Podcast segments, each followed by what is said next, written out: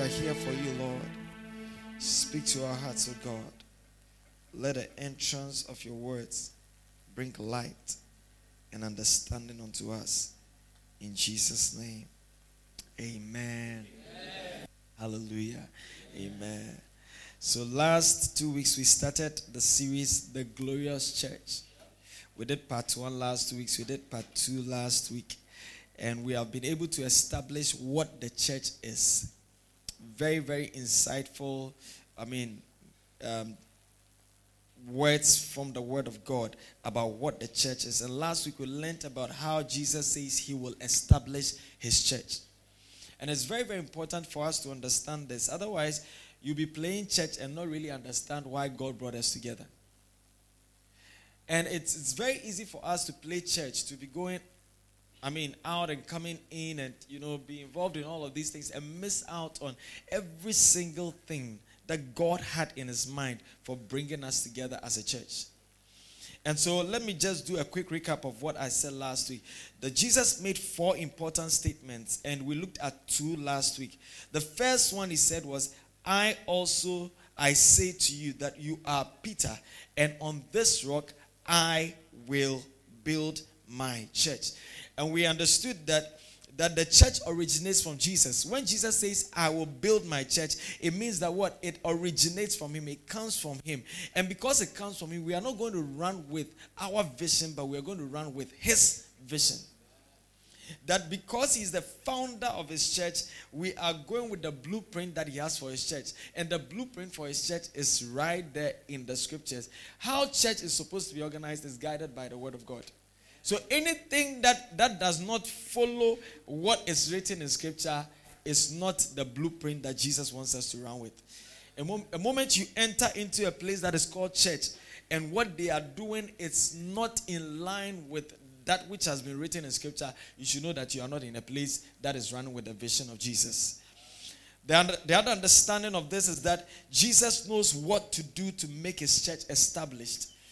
And last week I said that look, Forget about all the things that are happening and all the things. The church has been in existence for 2,000 plus years. So, this is not the first time we have seen the church going up and down and moving in, in circles and, and things being corrupt. I mean, it's happened over and over and over again. And yesterday, I was privileged to meet one reverend minister that I, I respect so much who is doing his phd and he was sharing some things about church history with me.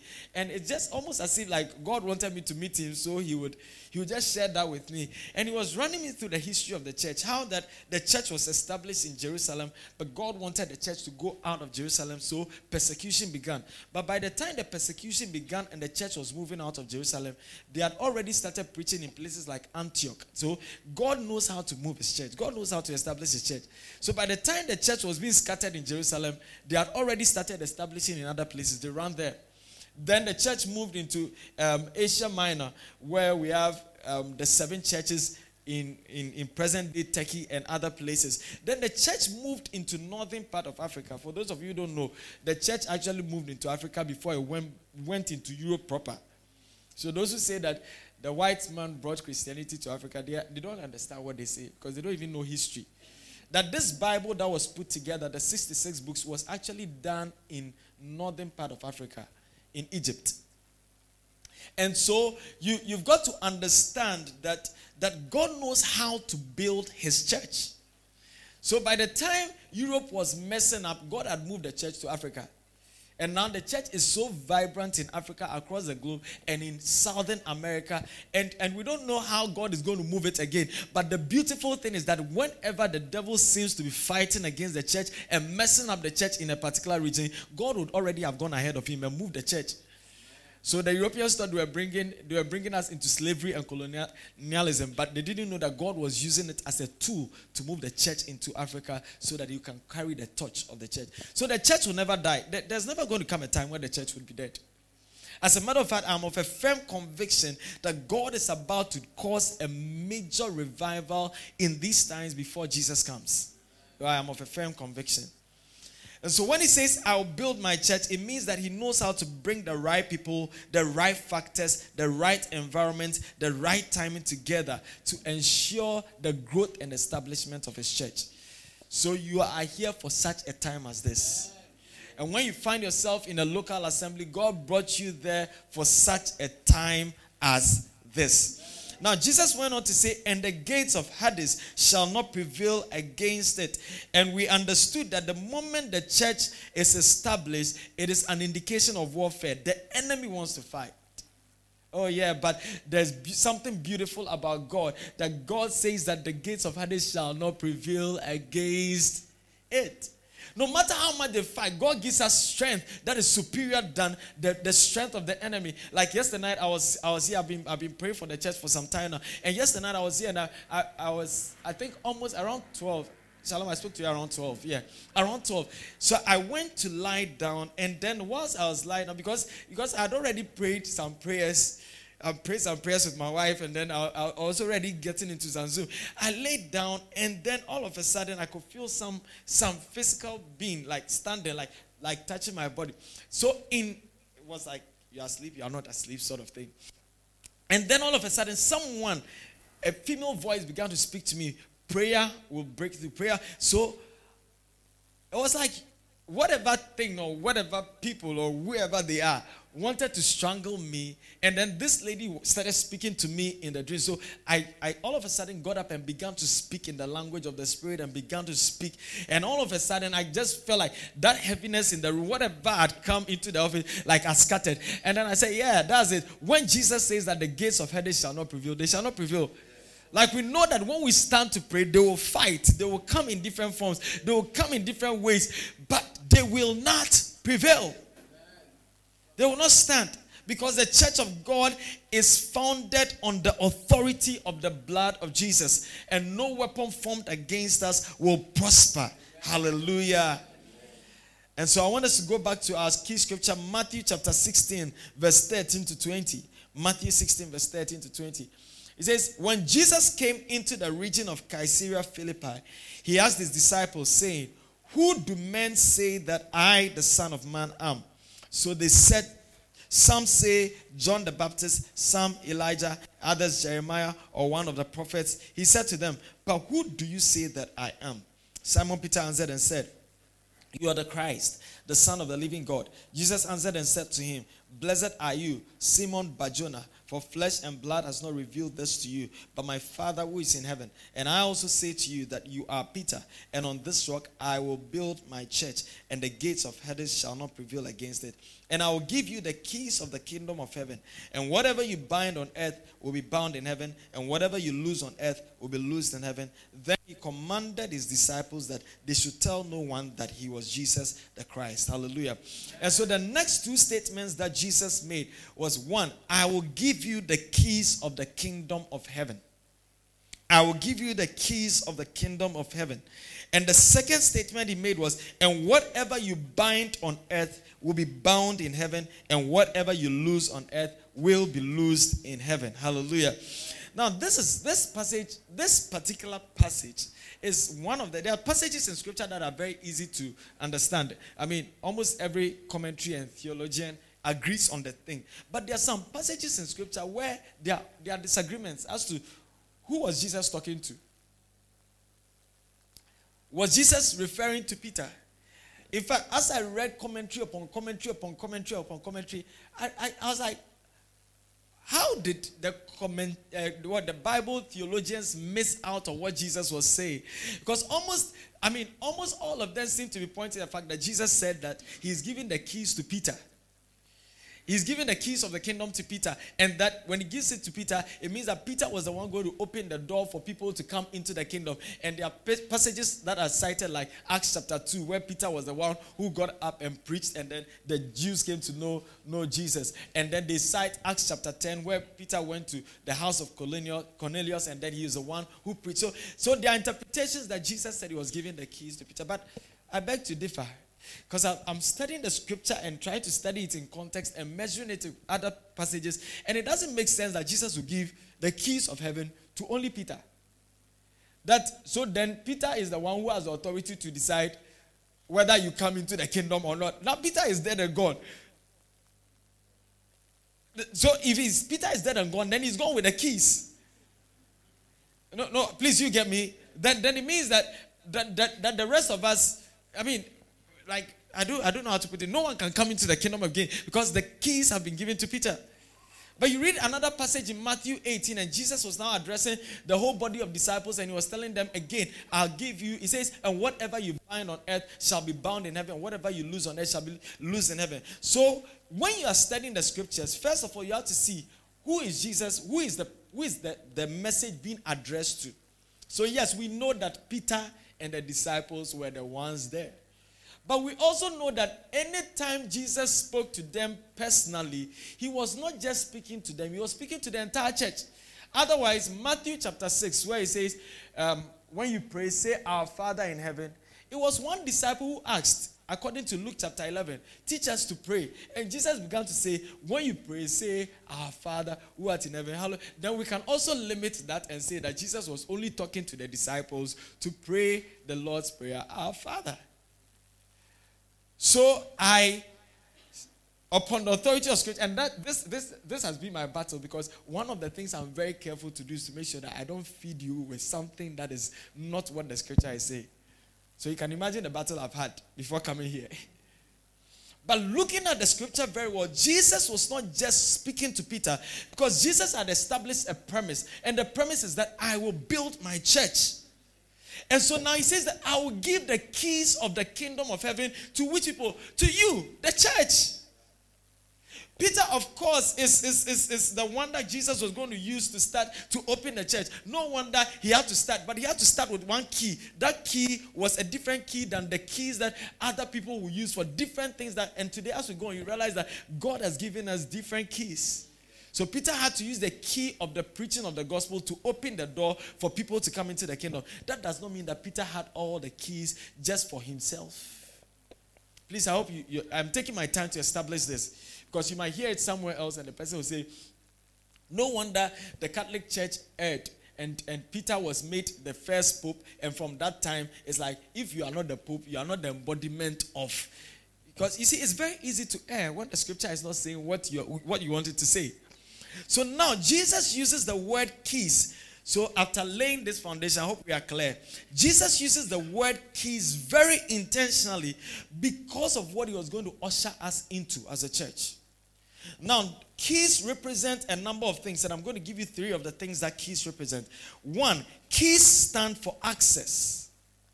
Keys stand for access. So when you have the keys of a particular place, it is indicative that you have access to the place and you have access to every door in the space. It means that you have the right to enter everywhere. So when I say that you have the keys of this building, it means that I'm not just giving you the keys to enter the building, I've given you the keys of this building so that every single space, every single door in this building, I have I've handed over the key to you so you can what? Have access into the space. So that's the very first thing. I want to explain this and then I'll link it to what Jesus was saying.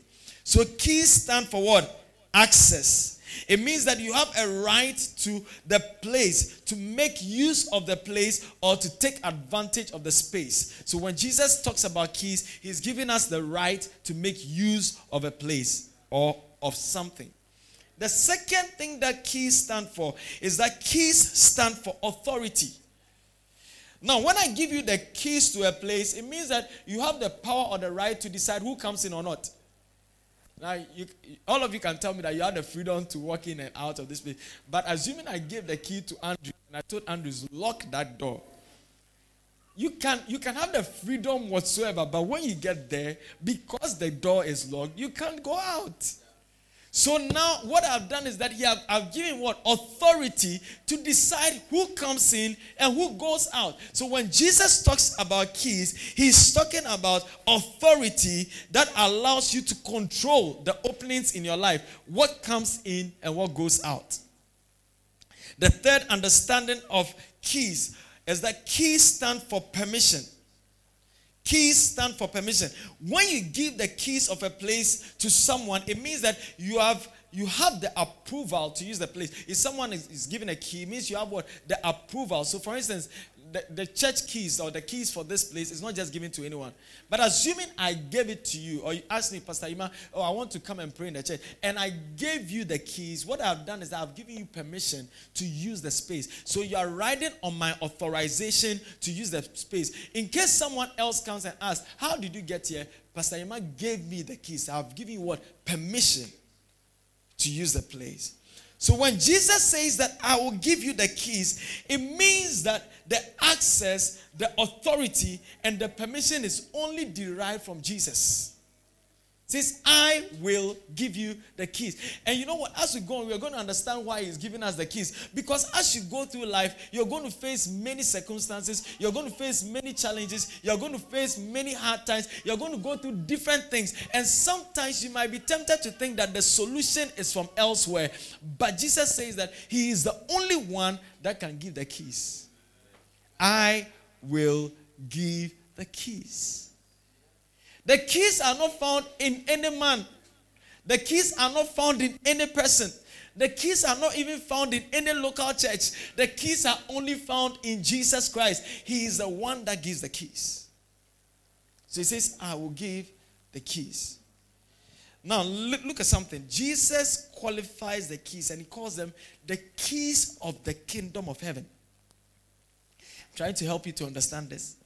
Now, you have to that Jesus did not say that I'll give you the keys to the kingdom.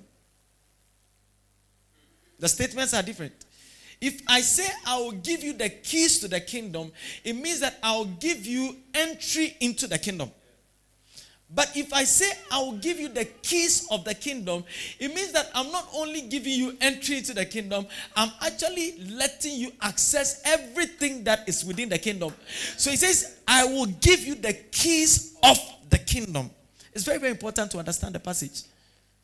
It means that in the kingdom, there are dimensions and there are spaces and there are levels of what God wants to accomplish, and there are keys to every one of those dimensions and levels. Jesus says, I will give you the keys to access those things in the kingdom. Some of you, some of you are not getting it. After I finished this message, I realized that, hey, God, I, I, I need to revise my notes.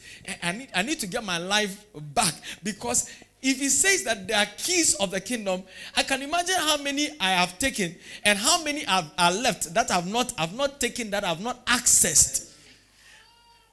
It's just like this room, this place. I can give you the keys of this place, but it would amaze you that you might only end up coming into this space, only into this space. Meanwhile, there are many other rooms.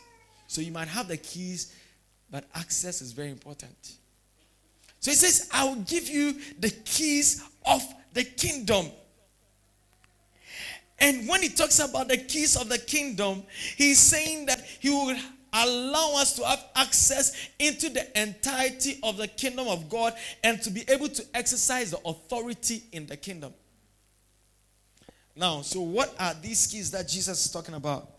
The keys of the kingdom of heaven refer to the operational principles of the kingdom of heaven that we can use here on earth to gain access into all that God has for us and to exercise authority that comes with being in the kingdom. Let me repeat it. The keys of the kingdom refer to the operational principles. And when, when I talk about the operational principles, I'm going to explain to you. Operational principles that allow for you to use here on this earth so that you can gain access into everything that God has for you. And so you can use the authority that God has given to you. So let me try to explain operational uh, principles. Okay. Now, um, the kingdom of God is a broad domain. When we talk about the kingdom of God, it's, it's the domain within which God rules. And it's a very, very broad domain. But when the Bible uses the phrase the kingdom of heaven, sometimes he uses it interchangeably with the kingdom of God. But sometimes he's also referring to the place of operation from where God works. So God can work anywhere, God cannot be limited. But his place of operation is from the heavens or the third heavens, where, where, Paul said he went. And so there is a governing principle concerning everything that must happen here. And it is established in heaven. So he says, Forever, O Lord, your word is settled in heaven. So in heaven, it is established that this and that and that and that will lead to this and that and that. That's how God has set it. Now, what he wants us to do is that he wants to see the very things that are established in heaven here in our lives on this earth. So he says, when you pray, say, Your kingdom come, your will be done on earth as it is where? In heaven. So the will is already established in heaven, but it must be done on this earth. But for it to be done on this earth, God has not set it in automation. It's not automatic. For it to be done here on this earth, you've got to be able to access a particular principle that unlocks what is in heaven so that when you access that principle, heaven will release what you are desiring here on this earth. Please, are you getting? Let me try and take my time to. So, for instance, when we go to Mami's workplace, you have what we call your, let me use the same term, operational principles. When you get to the job, you know what you have to do immediately you get there. There is a procedure. And you take that procedure to be able to govern how you work. The moment you miss one step, what you are doing is that you are violating a principle, so you not get the result you are supposed to get. Assuming someone comes for an eye test, you know what to do A, B, C, D. The doctor knows what to do and then you now what uh, prescribe what you have to prescribe. Assuming the person comes for the eye test and all you do is that you look at the person's eye like this. Oh okay. I think you can't see well. Let's give you a glass. What do you know what you have done? You have violated the operational principle so by the time you are giving prescription to that person you will be given a wrong prescription because you did not use the method that is supposed to analyze and see what the exact problem is. And do you know what? He says that in the kingdom, it is the same thing. It is not one key, there are many keys. You've got to be able to identify the key that unlocks wealth. You've got to be able to identify the key that unlocks health. You have to be able to identify the key that unlocks favor. You have to be able to identify the key that unlocks honor. You have to be able to identify the key that uh, unlocks spiritual dominance. You have to be able to identify the key that unlocks wisdom. You have to be able to identify the key that unlocks um, understanding. Every one of these things that you are desiring in life, there are keys to them. So he says, I will give you the keys of the kingdom. How many times you have desired for something and we have always desired for it and we have always prayed for it, but we've never had it? Why? Because you are using the wrong key to access the right door.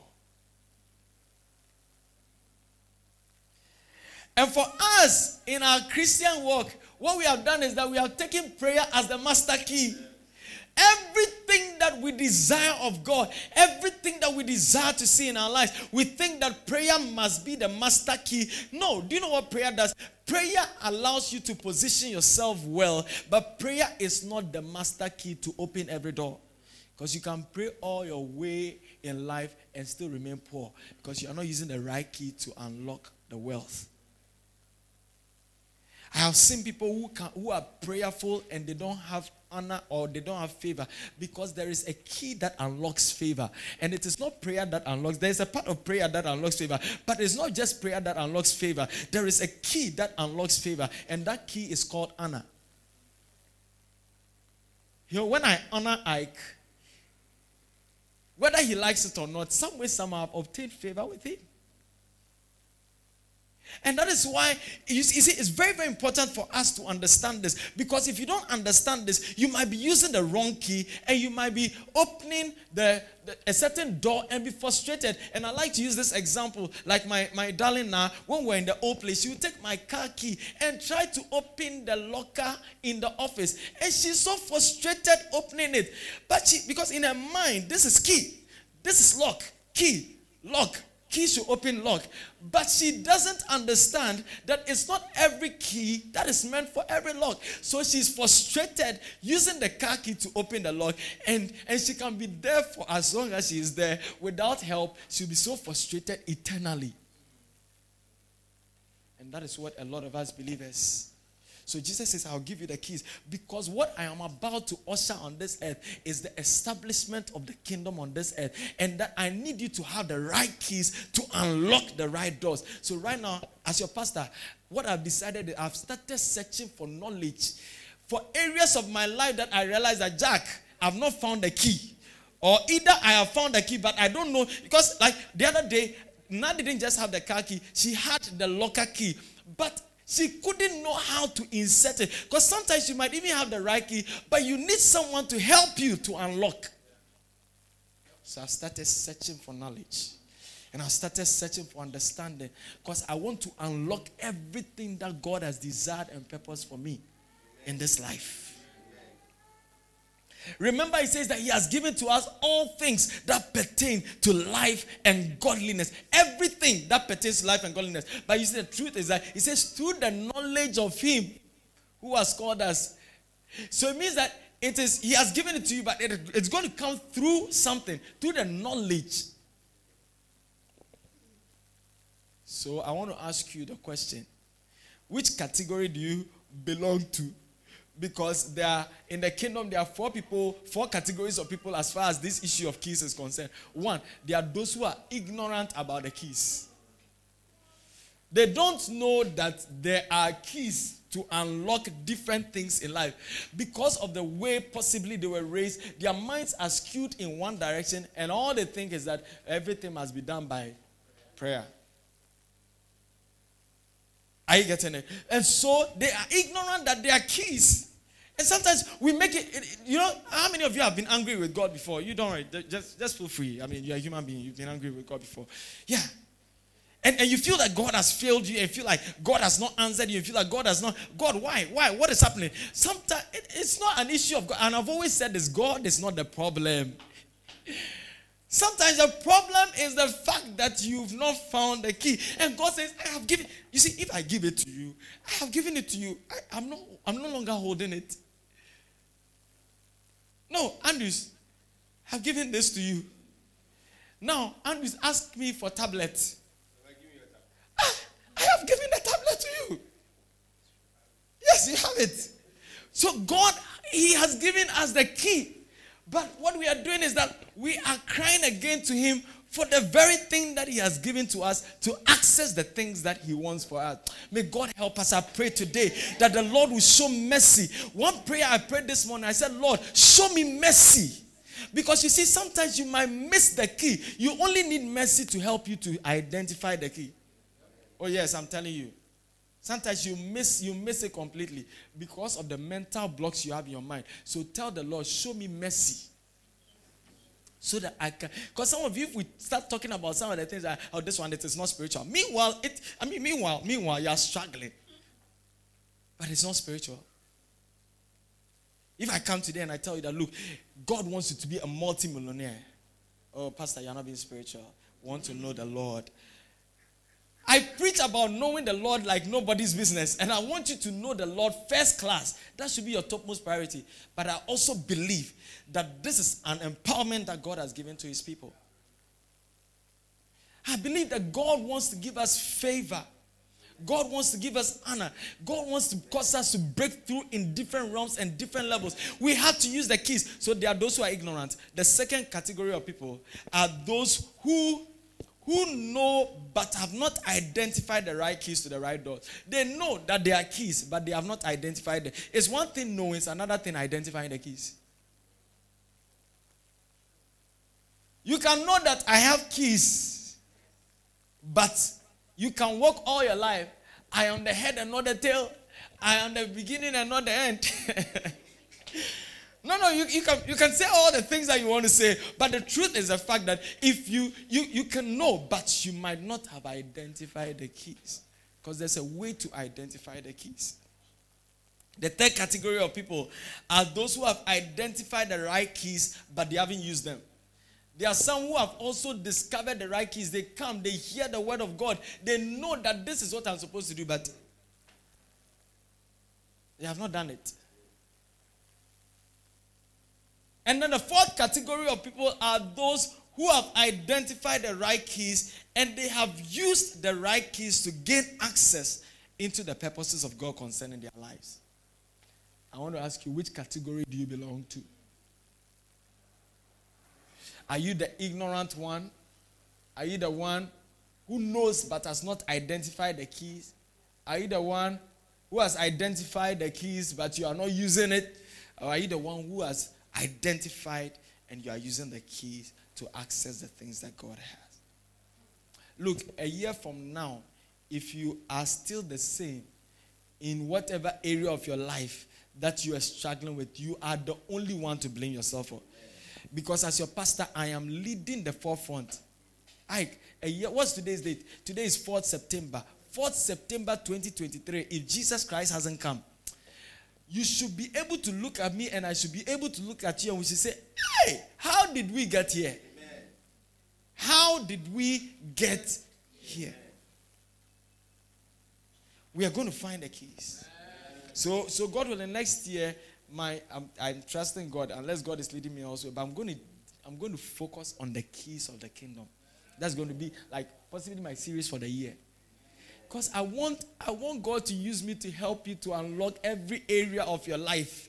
Every area. I want to see a people here that are so like established in God, so blessed, doing well spiritually, doing well materially, doing well financially, doing well socially, doing well in every area of their lives because you have identified the keys. And the keys are helping you. And so let me just, even though I'm going to do the series, let me just give you a run through. Prayer is a key that opens the door to spiritual dominance. If you want to dominate spiritually, prayer is the key. Fasting is a key that opens the door of discernment. If you want to be able to discern, if you are eating and eating and eating, you can't discern anything. Your spirit has to be sharp enough to be able to pick what is happening. And fasting is a key. The fear of the Lord is a key that opens the door of wisdom. The effective study of the word is a key that opens the door to godly knowledge. If you want godly knowledge, you have to go, there's no shortcut. The word. Fellowship with the Holy Spirit is a key to open the door of understanding. Honor is a key that opens the door of favor. Uh, giving is a key that opens the door of abundance. Diligence is a key that opens the door to influence. Faith is a key that opens the door of the impossibilities. Love is a key that opens the door of future security. You know, you, you, when you love people now, what you are doing is that you are building your future security.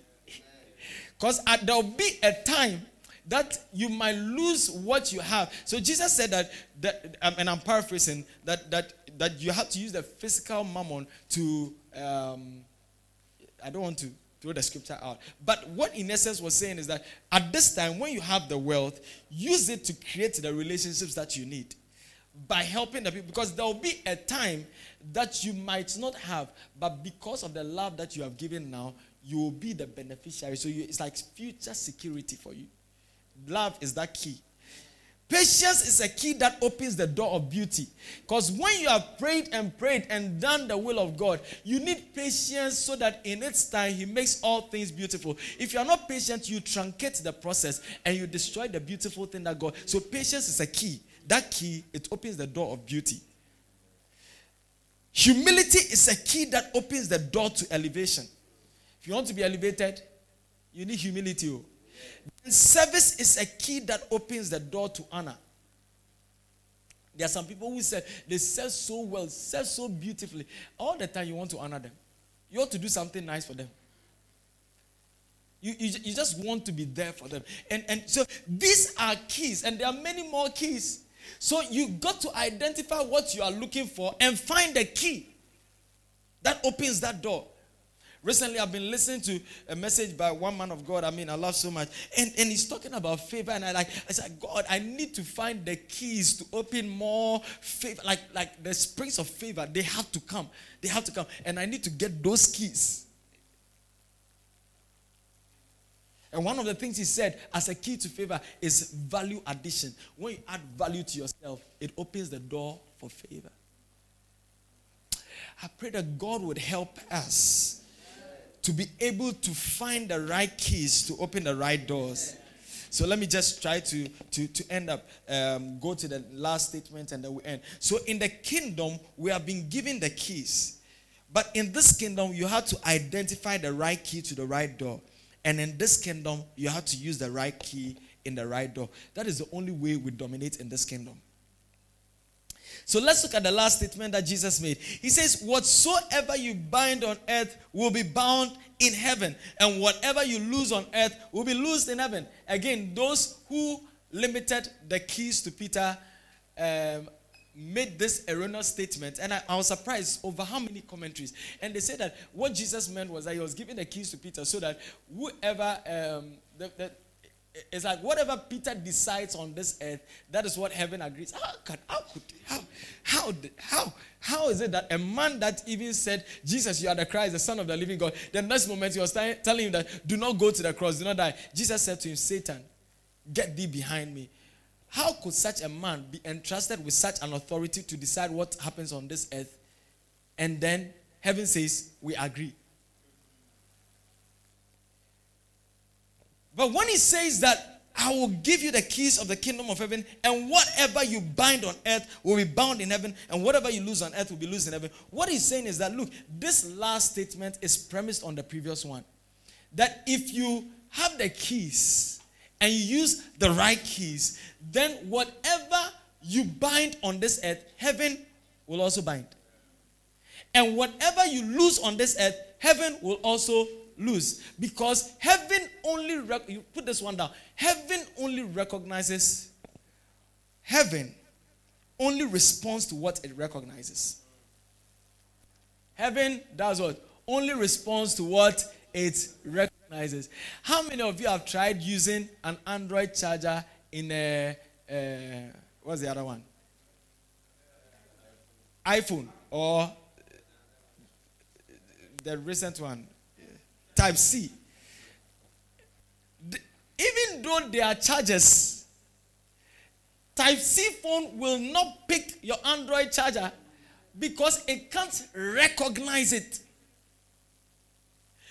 So you might have the charger, but it can't charge because it can't recognize it. Heaven is only going to respond to what it recognizes. So anytime you come before God and you are praying and say, Father, do this and that for me, are, heaven is looking out for the key you are holding. That's why a lot of us are praying and we are not seeing the result. How many of you have prayed for years and you have not seen the results? Yeah, yeah, yeah. Because heaven is looking for the key. Like, like, what is the key you have brought? You, you want to enter the kitchen, you are holding the whole key. And you say, Lord, help me to enter. He says, it doesn't work that way. I can't, I can't allow. You have the access. If you if you use the right key there, the door will be open for you. We permit and we respond. But we can't do any magic here. A lot of us want God to do magic. How this message is going for us? Because it's going for me.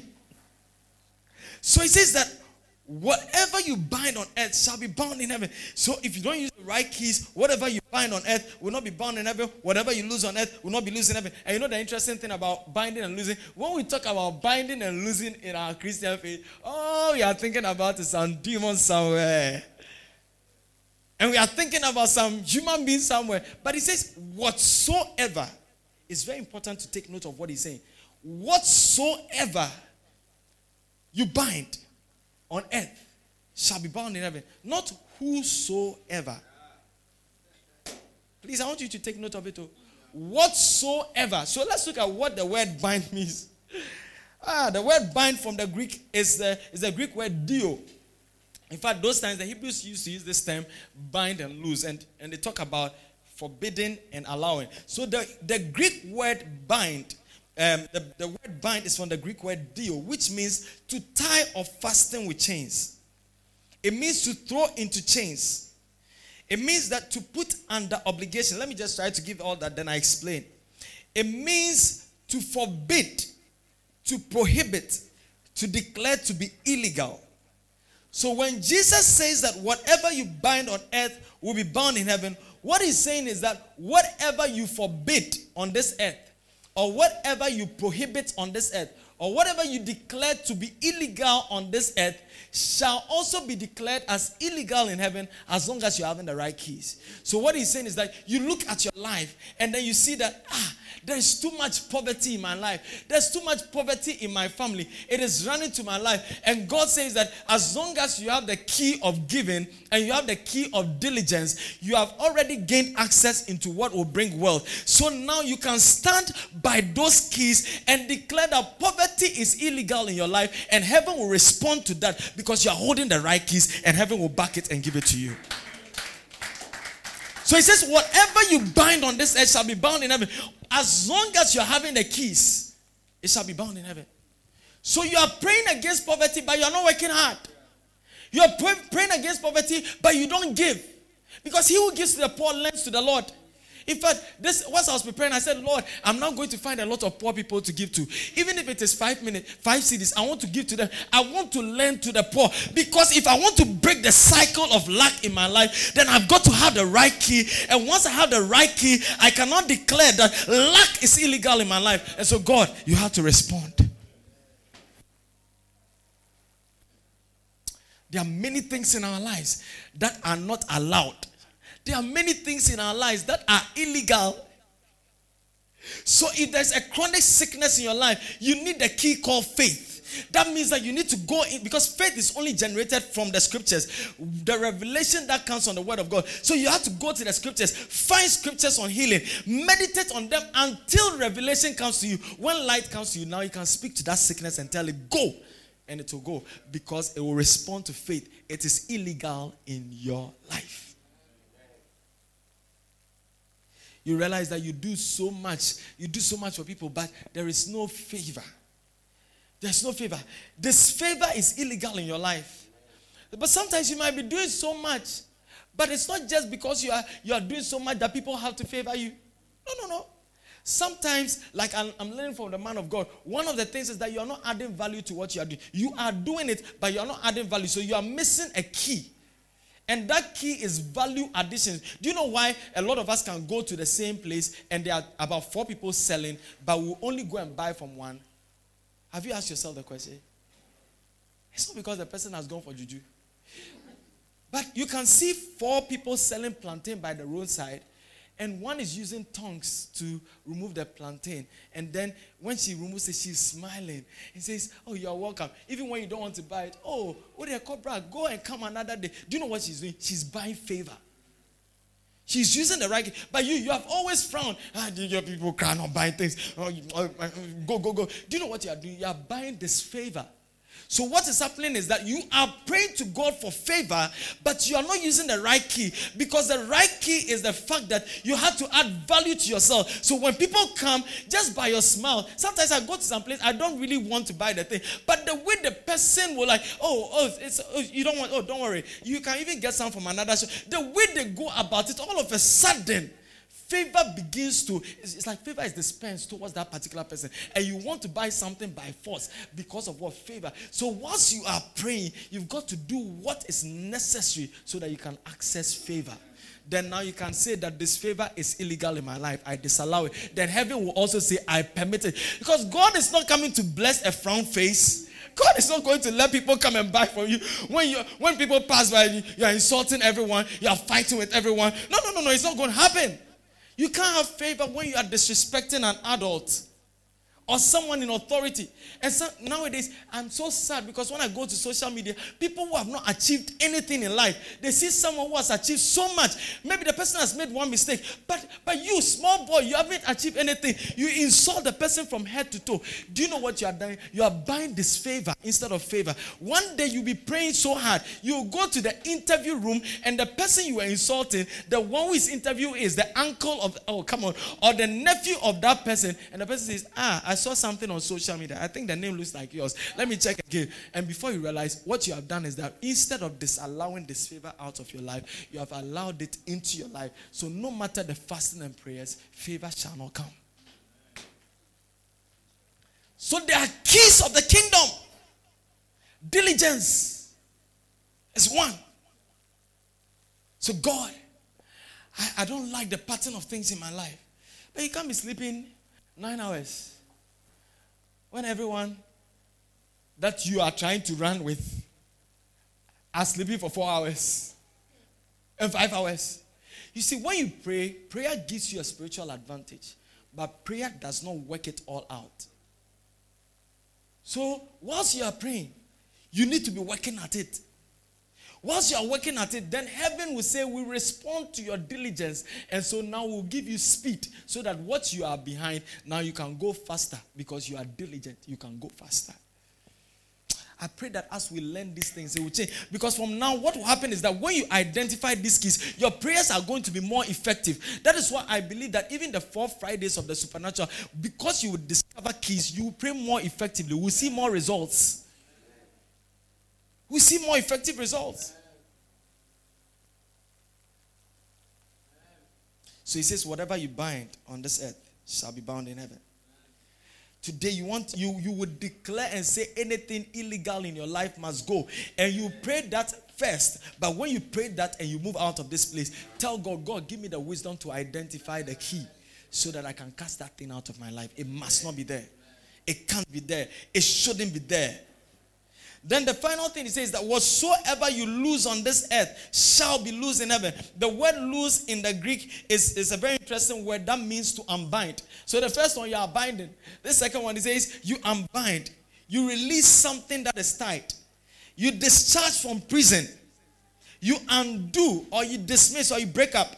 What you do is that you deprive the thing of authority, but you do it by an act. You do it by a precept. You do it by a law.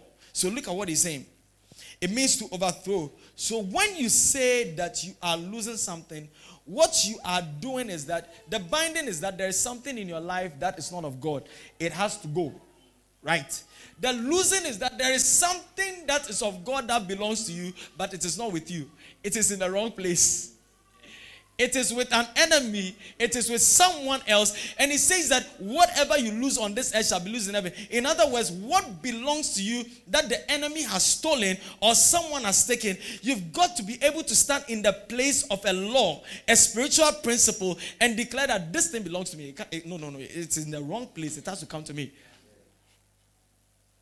Again, you can't do that just by prayer. Prayer is going to be your authority signature. But what you do by the key will determine how you release that thing from that person to you. Some of us, your contracts are in the hand of someone. They are in the hand of someone. But you know what is going to unlock that contract? Because you, feel so proud. Oh, me. Oh, if they like, they should take themselves. Uh, who are they? Who are they? But you've forgotten that God uses men to favor things, to favor people.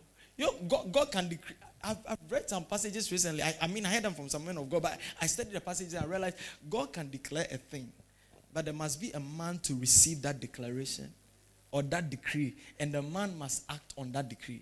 So, if even God is impressing it on the heart of the man, and by virtue of the fact that you are not applying the right principle, the man, let's say for instance, you go to the man's office, uh, Charlie, sometimes, I mean, some of my, the, the young people, the youth, they'll send me a message. Like, you, you, you even say, Pastor Ima, how are you doing? How are you? Now, the moment you say, How are you? Like, because I play with you, you want to say, How are you?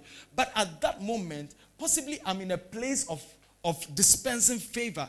But because you have not learned the value of honor, you miss out. So God is declaring that the man should do the thing, but you are not in the place for the man to do the thing. So the man is receiving the instruction, but he's not dispensing the favor towards you.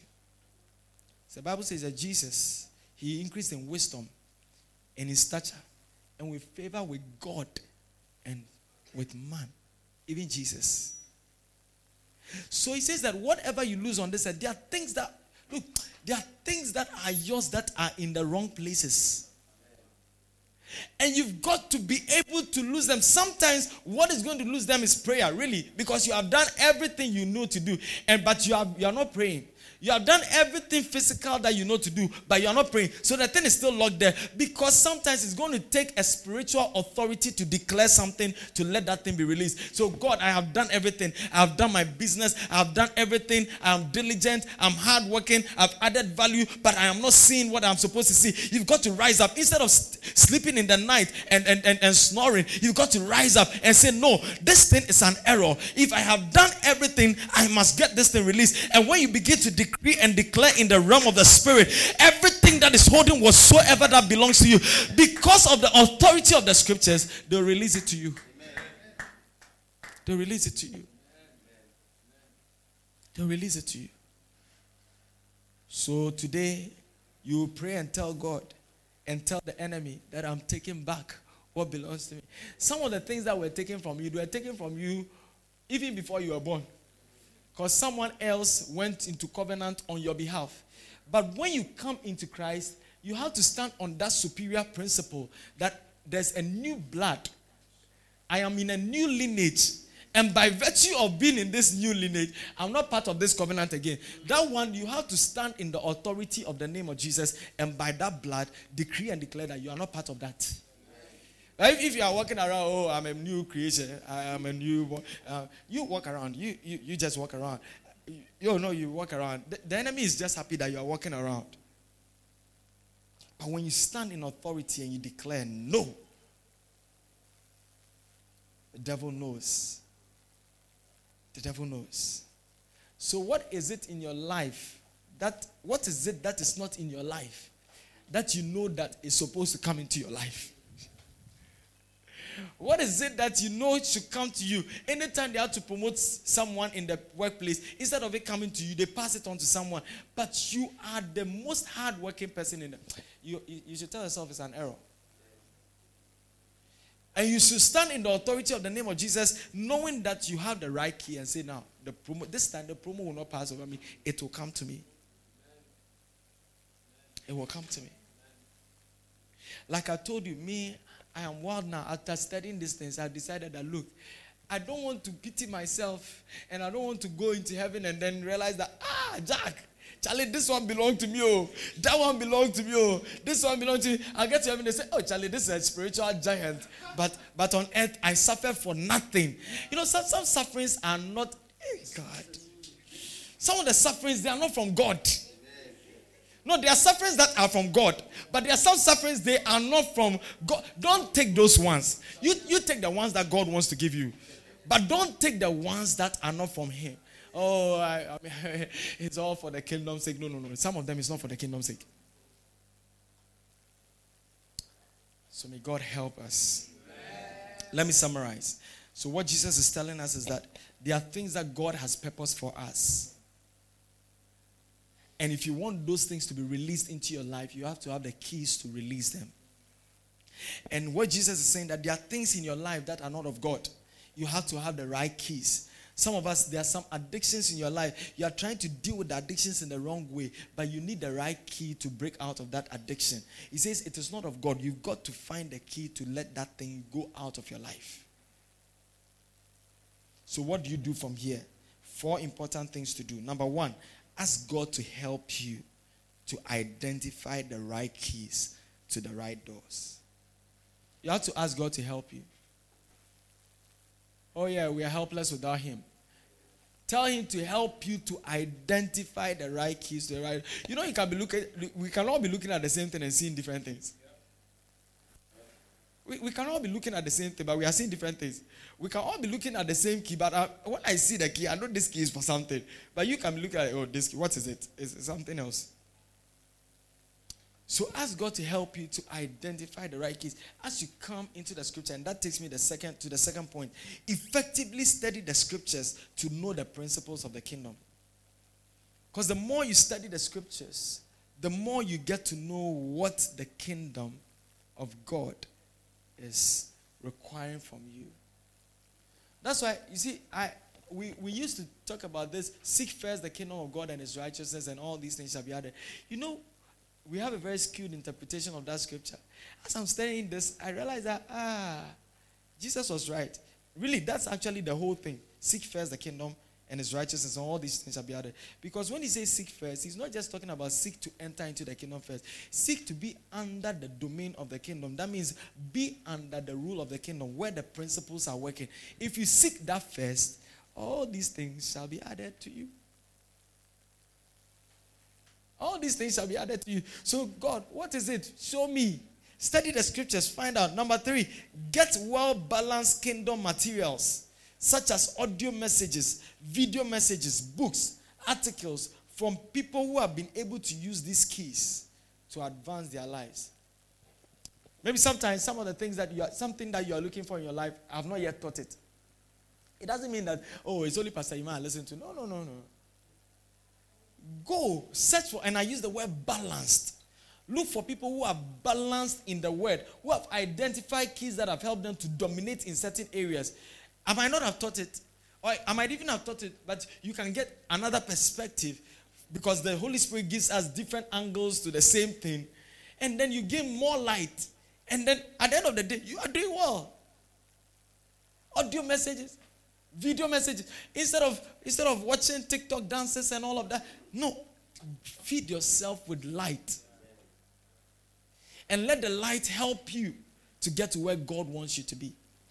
Read books that will enlighten you to know the keys of the kingdom. Read articles that will enlighten. You know, one thing I realized sometimes you say read and people are like, oh, I mean, I feel lazy to. Meanwhile, have you realized that when you, when you accumulate the readings you do in the day on social media, you would have ended up reading one chapter of a book? Oh. Or when you accumulate the watchings that you watch on social media in a day, you realize you would have watched one whole message. Oh. So, so you've got to recalculate. I, you see, and, and, and like that, that's why I say you've got to learn. Because from one man of God, he said that the currency of destiny is time. So if you're allowing the time to just go and just go, wasting it, you are what you are doing, you are wasting away your destiny. so use it to learn. Then the final thing is that consciously apply these principles in every area of your life apply the principles in the area of your life that is needed. If it is your health, if it is your finance, if it is your spiritual life, if it is your social life, it is your marriage life, whatever, all the principles are in the Word of God. Yeah, you got to find it. You got to apply it. Sometimes some, someone say, Oh, me, I don't think I'll ever have a nice marriage. The principle is in the scripture. Nice marriage is in the scripture. The principle to obtain nice marriage is in the scripture. Everything, every area of our lives is right there. But you have to learn to apply them. Because the Bible says that the one who hears the word and does not do it, James chapter 1, verse 22 to 25, is like one who looks in the mirror and after he leaves the mirror, he forgets how he looks like. How many of you have looked in the mirror? You, you, you walked out of the mirror, you forgot how you look. Because when you look in the mirror, the reason why you're looking in the mirror to see whether um, the, everything is all right. Now, when you look in the mirror and things are not all right, what you do is that you go and correct the things that are not all right so you can move out. But when you look in the mirror, you get get away from the mirror immediately and you forget how you look like. How, oh, maybe there was something here, there was something here. You, you walk out just like that. So there is no change. And the Bible says that anyone who hears the word and does not do it is like the one who looks in the mirror and forgets how he looks. So there's no change. So you are hearing the word, but there's no change. There's no active working with the word in your life.